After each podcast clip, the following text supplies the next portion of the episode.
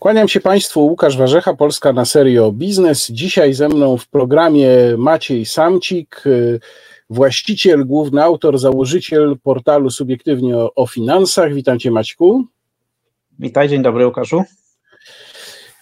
Zacznę od najbardziej aktualnej sprawy. Widziałem, że zacząłeś się zastanawiać na portalu Subiektywnie o finansach nad motywacjami biznesowymi kupna Polska Press przez Orlen.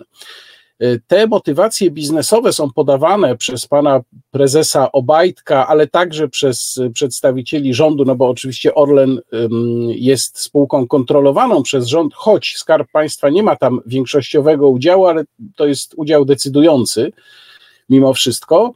Te względy biznesowe są wybijane na pierwszy plan.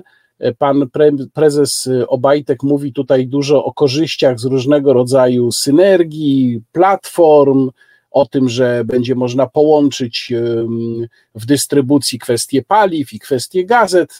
Wiemy też, że Orlen niedawno wszedł w posiadanie Ruchu, czyli jednego z kilku zaledwie dużych dystrybutorów prasy papierowej w Polsce. No i pytanie brzmi, czy rzeczywiście jako czysty biznes, abstrahując teraz od kwestii politycznych, taki zakup, taka transakcja może się Twoim zdaniem spiąć, no i przynieść zyski, bo jak rozumiem założenie, przynajmniej na podstawie deklaracji jest takie, że no skoro Orlen to kupił, no to kupił po to, żeby na tym zarabiać, no bo przecież nie żeby do tego dokładać. No to jest y, tak naprawdę po co się kupuje nowe, po co się robi nowe inwestycje? Po to, y, żeby w branży, w której działam, być jeszcze potężniejszym, żeby, y, żebym mógł w tej branży, w której działam i już jestem potężny, osiągnąć dodatkowe efekty synergii, dołożyć kolejny klocek do biznesu, którym już dysponuję i, i, i dzięki temu y, y, być bardziej konkurencyjnym. No, pytanie, czy którykolwiek z tych parametrów w przypadku inwestycji Orlenu y, jest spełniony. Tak? To jest firma mimo wszystko paliwowa, y, y, powiedzmy, że energetyczna, no bo po przejęciu Lotosu i przejęciu energii i powiedzmy, że jeśli się uda przejąć też PGNiG, to będzie po prostu firma energetyczna. Y, no i y, y, pytanie, po co firmie energetycznej jest y, y, wydawać gazety? Tak? No, nie jest to biznes komplementarny, nie jest to nic, co stoi chociażby obok, nie można tego dołożyć do niczego, co już w branży medialnej Orlen ma.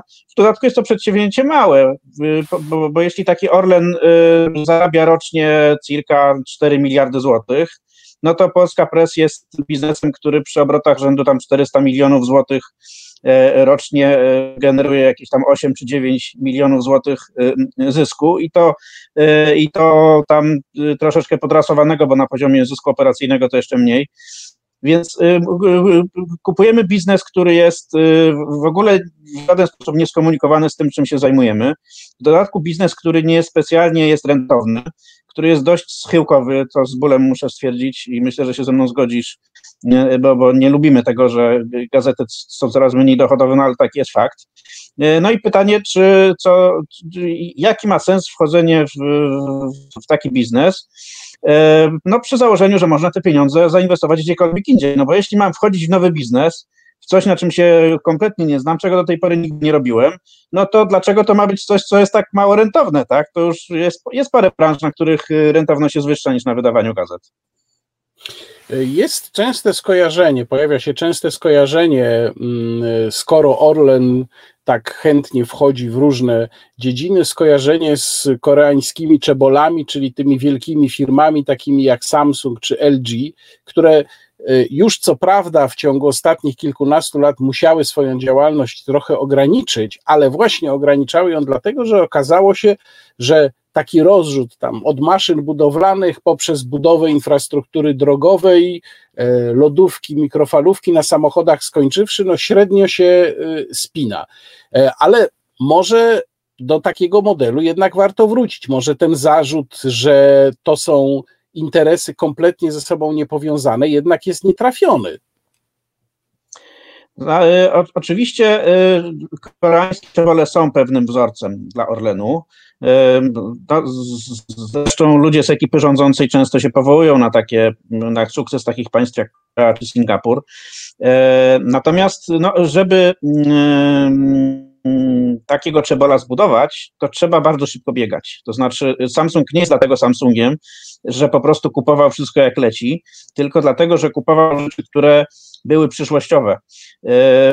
Wchodził w branżę produkcji smartfonów i generalnie urządzeń nowej generacji technologicznych wtedy, kiedy to jeszcze, no kiedy jeszcze miał się szansę, żeby zdobyć dużą pozycję. No ta nowa strategia Orlenu oczywiście w jakimś sensie przypomina to, to, to co koreańskie czebole nam prezentowały kilkadziesiąt lat temu, jak jeszcze czebolami nie były. Natomiast to, to, to, to tutaj nie ma jakiejś innowacji, tutaj nie ma tego budowania czegoś, zauważenia czegoś wcześniej niż inni, zainwestowania pieniędzy w coś, co jest bardziej przyszłościowe niż wszyscy myślą. Mówimy tak naprawdę, bo nowa strategia Orlenu to mówi o tym, ma dwie części. Pierwsza mi się podoba, druga mniej. Pierwsza to, żeby z koncernu paliwowego zrobić koncern multienergetyczny. I to jest okej, moim zdaniem. To tak postępują też inne firmy naftowe, paliwowe. A druga część, żeby się zajmować sprzedażą detaliczną, wejść w branżę handlu detalicznego. No to już jest rzecz, na której oni się nie znają. I co gorsza, na, na której to jest, branża, to jest branża, w której jest bardzo duża konkurencja, no bo to nie jest tak, to nie będzie łatwo wygrać z Biedronką, to nie będzie łatwo wygrać z Żabką, to nie będzie łatwo zyskać dominującą pozycję na takim rynku. Tu mówimy o wchodzeniu na nowe rynki, na których trzeba o, właściwie od, od, od zera walczyć o pozycję. Nie ma żadnej gwarancji, że się osiągnie na tyle sensowną tę pozycję, żeby na tym zarabiać dobre pieniądze. Więc tu mi się wydaje, że oczywiście strategia na poziomie takiego idei jest może i nie najgorsza, żeby stworzyć może nie tyle multienergetyczny, ale w ogóle taki multigospodarczy koncern, ale no tu trzeba byłoby raczej pomyśleć o czymś, co jest bardziej zaawansowane technologicznie niż sklep spożywczy, chociaż tam też już jest sporo technologii, czy paczkomaty. Gdyby to były branże nowych technologii, to jestem za. Natomiast jeśli to mają być sklepy spożywcze, to niekoniecznie. No cóż, zobaczymy, jak to się wszystko odbije również na notowaniach Orlenu i na jego zarobkach i czy ten biznes rzeczywiście okaże się dochodowy, bo jeżeli się nie okaże dochodowy, a będzie utrzymywany nadal, nie zostanie sprzedany, no to chyba wtedy już nikt nie powinien mieć wątpliwości co do politycznego tła tej transakcji. Ja Cię chciałem teraz zapytać o sytuację po... ile już mamy tego faktycznego lockdownu, chyba półtora mniej więcej miesiąca. Mówię o lockdownie, no bo to jest rzeczywiście lockdown w dużej mierze, nie, nie taki jak wiosną mieliśmy, ale jest, jest ileś branż, chyba naliczylibyśmy kilkanaście, czy nawet blisko dwadzieścia, jeżeli byśmy wzięli te tarcze sześć zero i zobaczyli, jakie tam są, jakie tam są wymienione typy działalności, które nie mogą pracować, albo mogą pracować w bardzo ograniczonym zakresie, tak jak gastronomia. Jakie z tych branż i w ogóle z branż w Twojej ocenie są najbardziej dotknięte w tej chwili już tym jesiennym lockdownem? No tutaj nie, nie będę oryginalny, tak jest oczywistym i wiadomym, że mówimy tak naprawdę o, o kilku branżach związanych z naszą mobilnością i z organizowaniem nam czasu. Wszystko, co się wiąże z branżą rozrywkową, wszystko, co się wiąże z branżą turystyczną, wszystko, co się wiąże z przenoszeniem nas z miejsca A do miejsca B, żeby nam było, było miło i przyjemnie, no to wszystko leży i szczerze mówiąc nie zapowiada się, żeby miało wstać. I o tyle jest to inny lockdown niż, niż ten wiosenny, że dziś jest bardzo duże zróżnicowanie, jeśli chodzi o branżę, bo wiosną to było tak, że był e-commerce, który sobie dobrze radził i była branża spożywcza, która zawsze sobie dobrze radzi w kryzysach i była cała reszta, która stała. A dzisiaj mamy tak naprawdę dwie trzecie gospodarki, która normalnie, która normalnie funkcjonuje i mamy tę jedną trzecią, to są te pechowe branże, które właściwie stoją czy to zablokowane przez rząd, czy też po prostu przez sytuację, przez naszą niewielką skłonność do poruszania się. Chociaż jak widzę centra handlowe, to tej niskiej skłonności do, skłonności do mobilności nie, nie widać. No, podejrzewam, że, że będziemy mieli problem z postawieniem na nogi tych branż, które leżą i wydaje mi się, że rząd nie ma dobrego na to pomysłu, niestety, przynajmniej na razie.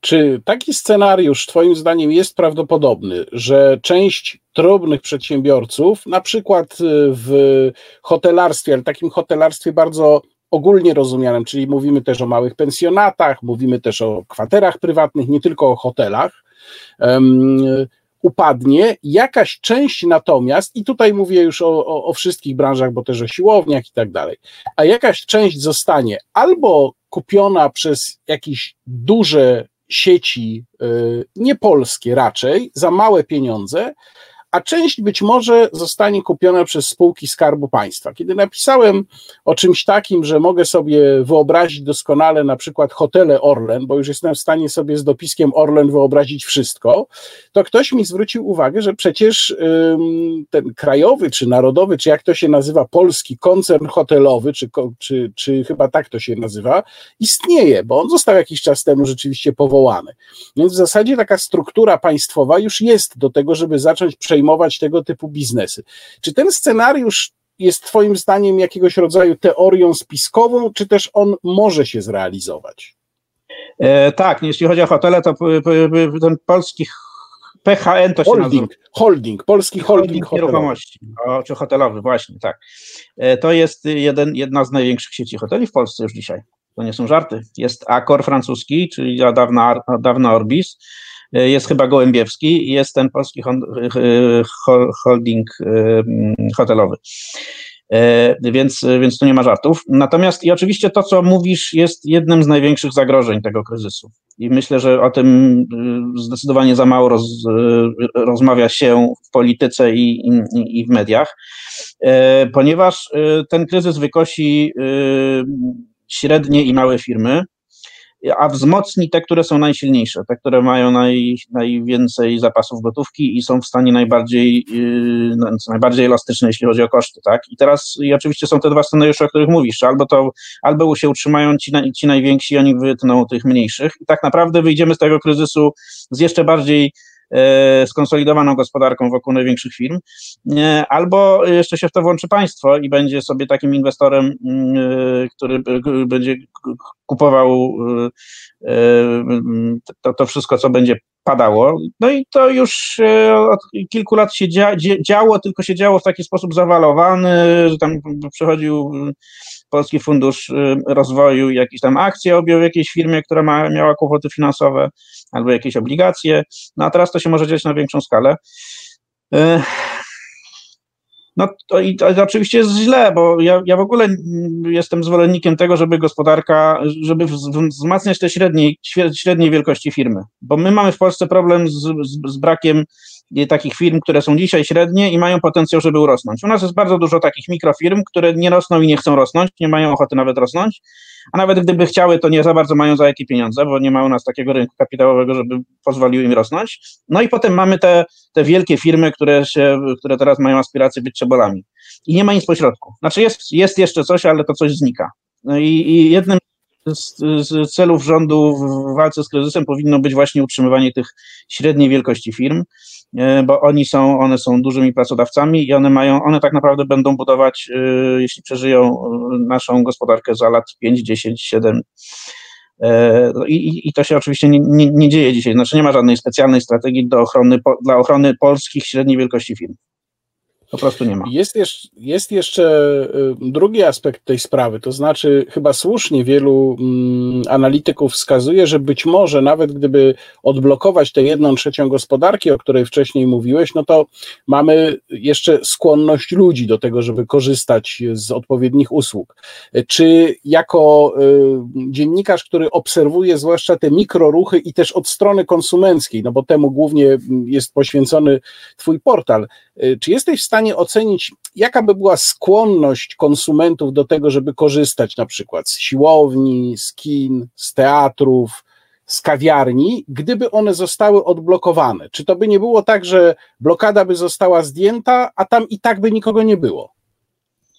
No tego oczywiście nie wiemy, natomiast jak tak obserwuję moich czytelników i, i dyskusje pod tekstami, bo jest bardzo duża rozbieżność. Każdy tekst taki około, około lockdownowy kończy się taką bardzo gorącą dyskusją moich czytelników i oczywiście jedni są bardzo za tym, żeby najpierw zniszczyć wirusa, a potem się zająć gospodarką, a drudzy odwrotnie. No i z tej proporcje są takie, że mniej więcej trzy czwarte ludzi uważa, że, no nie przesadziłem, ale pewnie dwie trzecie. To są ludzie, którzy byliby skłonni z większymi lub mniejszymi obostrzeniami, ale wrócić do normalnego życia. W takim sensie, że jeśli by kina otworzyć, to oni by poszli do kina. Oczywiście poszliby do kina, jeśli by im zagwarantowano, że no, ten dystans będzie duży do, do, do, do, do sąsiada.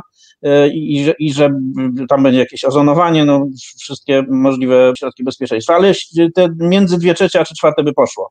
To samo dotyczy y, oczywiście podróżowania, to samo dotyczy podróży samolotem, chociaż tutaj, no nie robiłem takich sondaży, ale tu bym oceniał taką skłonność na pół na pół. Myślę, że połowa ludzi wsiądzie do samolotu, natychmiast jak tylko to, to nie będzie się wiązało z żadnymi kłopotami, a, a druga połowa jednak w tym roku już nie wsiądzie.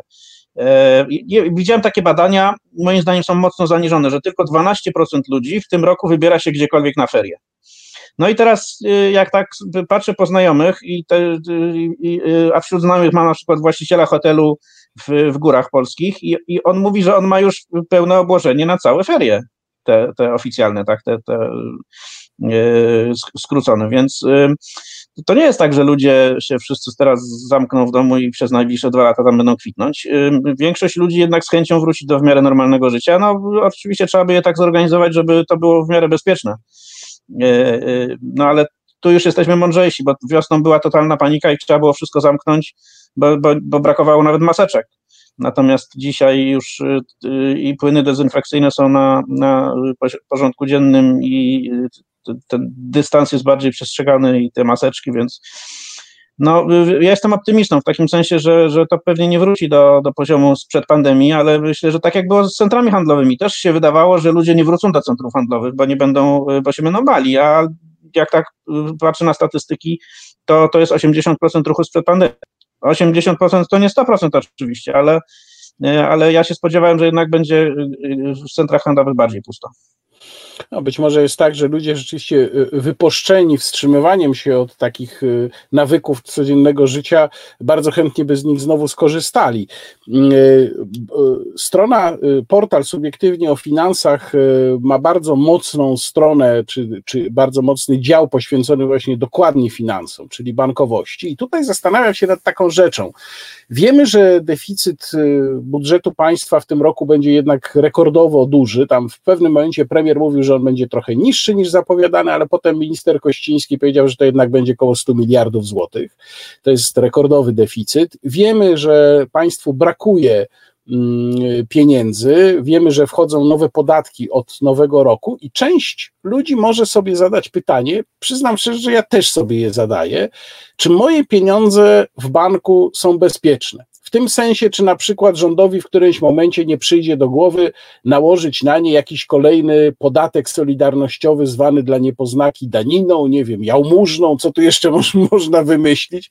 No w każdym razie, że nagle na przykład stwierdzą, a powyżej jakiejś tam sumy to zabieramy panu trzydzieści procent, no bo tak, bo to jest potrzebne państwu.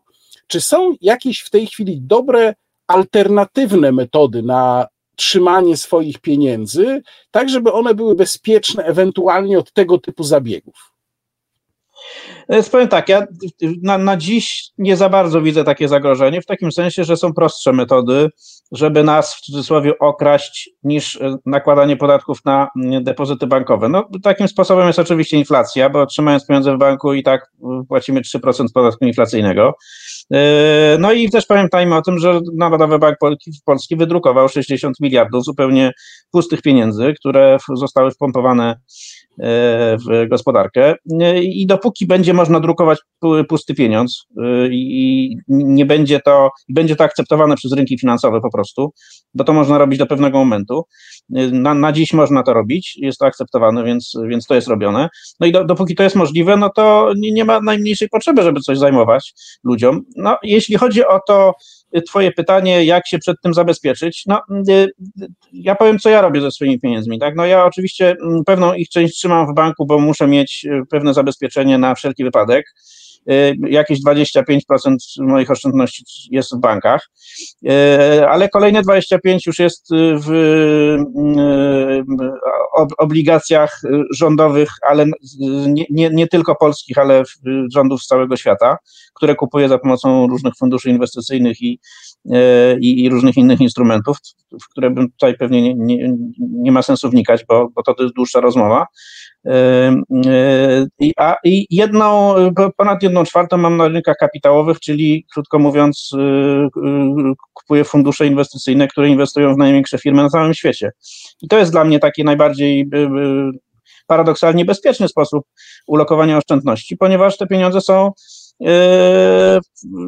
po pierwsze rozproszone na całym świecie, po drugie są zainwestowane w, w największe korporacje światowe, które nawet jak będzie inflacja, to one będą zarabiały. One, duże korporacje wszystko sprzedają po cenach już uwzględniających inflację. W związku z tym, jeśli mamy, mówimy o jakichś wielkich hossach na rynkach akcji, to ono nie wynika z tego, że te firmy aż tak szybko rosną, tylko to wynika z faktu, że banki centralne pompują pieniądze, drukują pieniądze, a jest inflacja i ta inflacja się przekłada na ceny akcji. I, i oczywiście mam też czwartą część moich pieniędzy, to są, to są takie różne inwestycje alternatywne typu złoto, typu no, różne rzeczy. No, o alkoholach inwestycyjnych bym tutaj nie chciał mówić, bo zdaje się, że ten program będzie emitowany przed dwudziestą drugą, ale, ale uważam, że należy przede wszystkim swoje pieniądze trzymać nie w jednym miejscu, nie uzależniać się od jednej waluty, nie mieć wyłącznie polskich depozytów bankowych w złotych, ani też nie, nie stawiać nigdy na jednego konia. Tak? W różnych miejscach, w różnych walutach obstawiać różne rodzaje ryzyka. Żyjemy w tak niepewnych czasach, że właściwie nic już nie może nas zdziwić, jeśli chodzi o finanse osobiste. Nie wiem, czy będzie za rok inflacja dwa procent czy dwadzieścia dwa procent. Nie wiem, czy dolar będzie mocny czy słaby, czy też euro, czy frank, czy jakakolwiek inna waluta, ale z tego względu trzeba mieć troszeczkę wszystkiego. Tak, jeśli się ma jakiekolwiek takie no, oszczędności poza poduszką finansową, bo jeśli mówimy o pięciu tysiącach złotych albo dziesięciu, albo nawet i piętnastu, dwudziestu tysiącach złotych, które są poduszką finansową na wszelki wypadek, no to tutaj tu nie ma innego wyjścia, jak to trzymać w, czy w polskich obligacjach rządowych, czy na depozytach bankowych. A jak ktoś ma więcej, to, to już powinien się zastanawiać nad tym, żeby jakoś to rozproszyć. No, nieszczęście polega na tym, że niestety większość, zdecydowana większość Polaków jest szczęśliwa, jak ma tyle, ile powiedziałeś na końcu, więc te cenne rady pewnie są skierowane do jakiegoś tam no, procenta z kawałkiem Polaków, to bardzo niedobrze, bo przecież gromadzenie zamożności i gromadzenie majątków no, jest też podstawą do tego, żeby zacząć inaczej trochę myśleć o państwie, o tym, jak się zarabia, o podatkach i tak dalej. Na koniec chciałem Cię spytać o taką rzecz. Mamy za sobą wtorkową konferencję, na której rząd przedstawiał strategię szczepień i bardzo ogólnie na razie była mowa o, jak to nieładnie się określa, tak to, tak to określają członkowie rządu, benefitach, no ja po polsku powiem korzyściach, specjalnych korzyściach czy przywilejach dla osób, które się zaszczepią. Czy widzisz jakieś sektory usług, gospodarki, usług finansowych, które chciałyby wejść, czy mogłyby wejść z rządem we współpracę, albo same zupełnie z siebie chciałyby przyznać jakiegoś rodzaju przywileje czy specjalne korzyści osobom zaszczepionym? Moim zdaniem wokół takich, takiej polityki powinna się zakręcić branża turystyczna, ze względu na to, że To z jej punktu widzenia, znaczy im szybciej ludzie zaczną podróżować, tym lepiej, a będą podróżować, jak się będą czuć bezpiecznie, a, a będą się czuć bezpiecznie wtedy, jak będą wiedzieli, że są w, w gronie osób, które też są bezpieczne. Więc jakbym był w branży turystycznej, to bym pewnie optował za, za, za takimi, jak to mówią w, w rządzie, benefitami czy korzyściami właściwie po polsku. E, mm, No a tak ogólnie to wydaje mi się, że Polak jest stworzeniem na tyle przekornym, że im więcej tych różnych bonusów będzie, tym on będzie bardziej podejrzliwy, bo jak oni mi coś proponują za to, żebym ja sobie dał coś wkuć, to, to musi, tam musi być jakieś drugie dno. Więc tutaj wydaje mi się, że akurat na, na Polaka to, to tego typu korzyści zadziałają w umiarkowanym stopniu. No ja tylko przypomnę, że pan Norbert Maliszewski, szef Centrum Analiz Strategicznych Rządu, tam miał takie szczere wyznanie na tej konferencji, nie wiem, czy ono było zamierzone, czy nie, że będziemy naszą kampanię, jak to powiedział, narodową kampanię opierać na emocjach. Powiedział to zupełnie wprost, czyli możemy się spodziewać takich, takich emocjonalnych bodźców, jak one będą w szczegółach wyglądać, no to zobaczymy. Bardzo ci dziękuję. Moim gościem w programie Polska na serio biznes Biznes był Maciej Samcik z portalu Subiektywnie o finansach. Łukasz Warzecha, kłaniam się, do zobaczenia.